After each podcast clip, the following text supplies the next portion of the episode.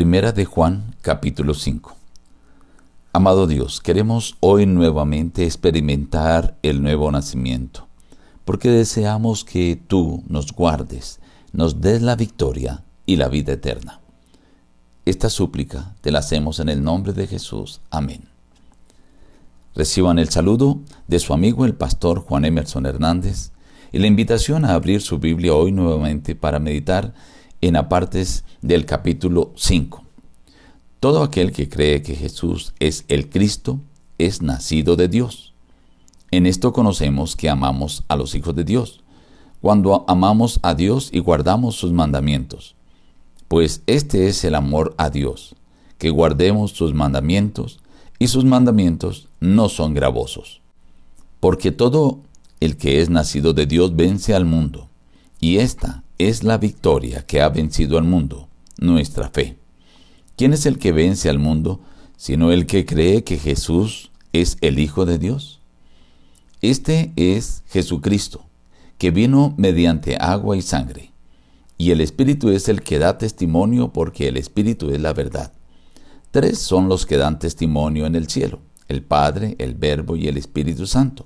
Y estos tres son uno, y tres son los que dan testimonio en la tierra: el Espíritu, el agua y la sangre. Y estos tres concuerdan.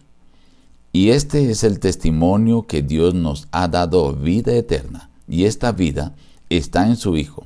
El que tiene al Hijo tiene la vida, y el que no tiene al Hijo de Dios no tiene la vida. Esta es la confianza que tenemos en Él, que si pedimos alguna cosa conforme a su voluntad, Él nos oye. Y si sabemos que Él nos oye, cualquier cosa que pidamos, sabemos que tenemos las peticiones que le hayamos hecho. Si alguno ve a su hermano cometer pecado que no sea de muerte, pedirá y Dios le dará vida.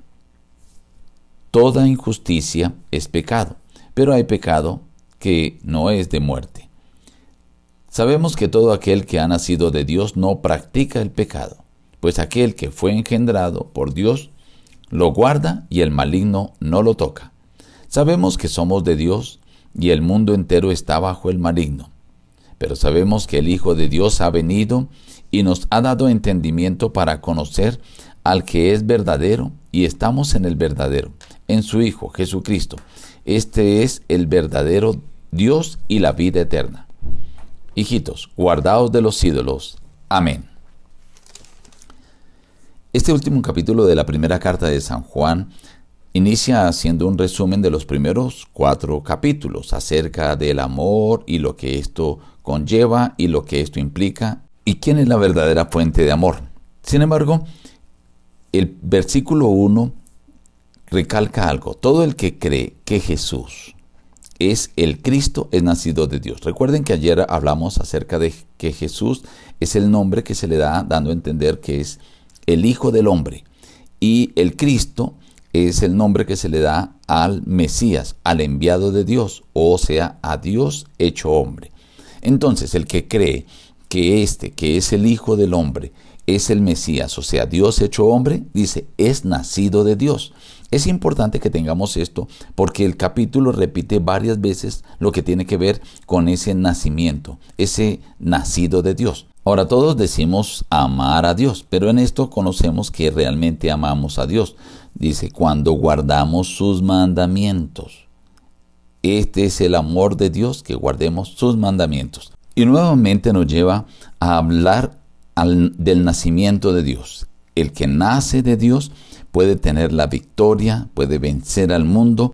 Y el que vence al mundo, dice el versículo 5, es el que cree que Jesús es el Hijo de Dios. Ahora pasa a hablarnos acerca de que Jesús vino en agua y sangre. Esto quiere decir, agua representa que Él vino pues para recibir la unción, el bautismo, y sangre pues que vino para morir por nosotros. Esto es importante entenderlo porque llegaron algunos a creer que Jesús había venido y había tomado la naturaleza humana en Jesús para bautizarse, para vivir un tiempo en la tierra, y antes de la muerte entonces dejó esa naturaleza humana y se fue. Pero aquí el texto está diciendo no, Él vino no solamente en agua, o sea, solo para ser bautizado, sino también en sangre, o sea, para ser sacrificado y morir por nosotros. Luego el versículo 7 presenta un dilema, porque aquí en este versículo se presenta que tres son los que dan testimonio en el cielo: el Padre, el Verbo, el Espíritu Santo, y estos tres son uno. Esto aparece en los manuscritos más tardíos, pero algunos manuscritos no tienen la parte que dice en el cielo, el Padre, el Verbo, el Espíritu Santo, estos tres son uno. Sin embargo, el versículo 8 está ratificando que tres dan testimonio en la tierra: el Espíritu, el agua y la sangre. Ahora, note que el versículo 6 dice, el Espíritu es el que da testimonio, porque el Espíritu Santo daba testimonio de Cristo. Y aquí vuelve a recalcar el agua y la sangre que ya vimos en el versículo 6. Este testimonio que Dios nos ha dado, vida eterna, dice, esta vida está en su Hijo. Ahora vuelve a decir, ¿quieres tener vida eterna? Pues debes tener al Hijo de Dios, a Cristo Jesús, creer que Él, Dios mismo, se hizo carne. Y porque el que tiene al Hijo, dice, tiene la vida. El que no tiene al Hijo de Dios no tiene la vida. Ahora presenta una promesa. Si pedimos alguna cosa conforme a su voluntad, Él nos oye. Esto es algo maravilloso, porque tenemos que pedir las cosas de acuerdo a la voluntad de Dios. Y luego dice, si alguien ve que alguien cometió pecado, no un pecado de esos que dice, el que comete tal pecado debe morir, sino alguno de los pecados que clasifica no requiere la muerte inmediata, dice, y pide por ese hermano, Dios le puede dar vida. El objetivo de Juan no es descubrir cuáles son pecados de muerte y cuáles no, sino el objetivo de Juan es presentar que el que es nacido de Dios ya no practica el pecado. No porque tenga alguna cosa especial que él diga, uy, yo soy fuerte. No, sino porque Dios lo guarda del maligno y el maligno no lo puede tocar. Es la importancia de colocarnos totalmente en las manos de Dios y depender de Él. En este capítulo nos habla bastante acerca de nacer de nuevos, y nacer significa que entendemos y creemos que Jesús es el Mesías. Hoy puedes ser victorioso. Hoy puedes tener la vida eterna si hoy experimentas ese nuevo nacimiento, que cada día debemos experimentarlo. Nos despedimos diciendo, busca a Dios en primer lugar cada día, y las demás bendiciones te serán añadidas. Que Dios te bendiga.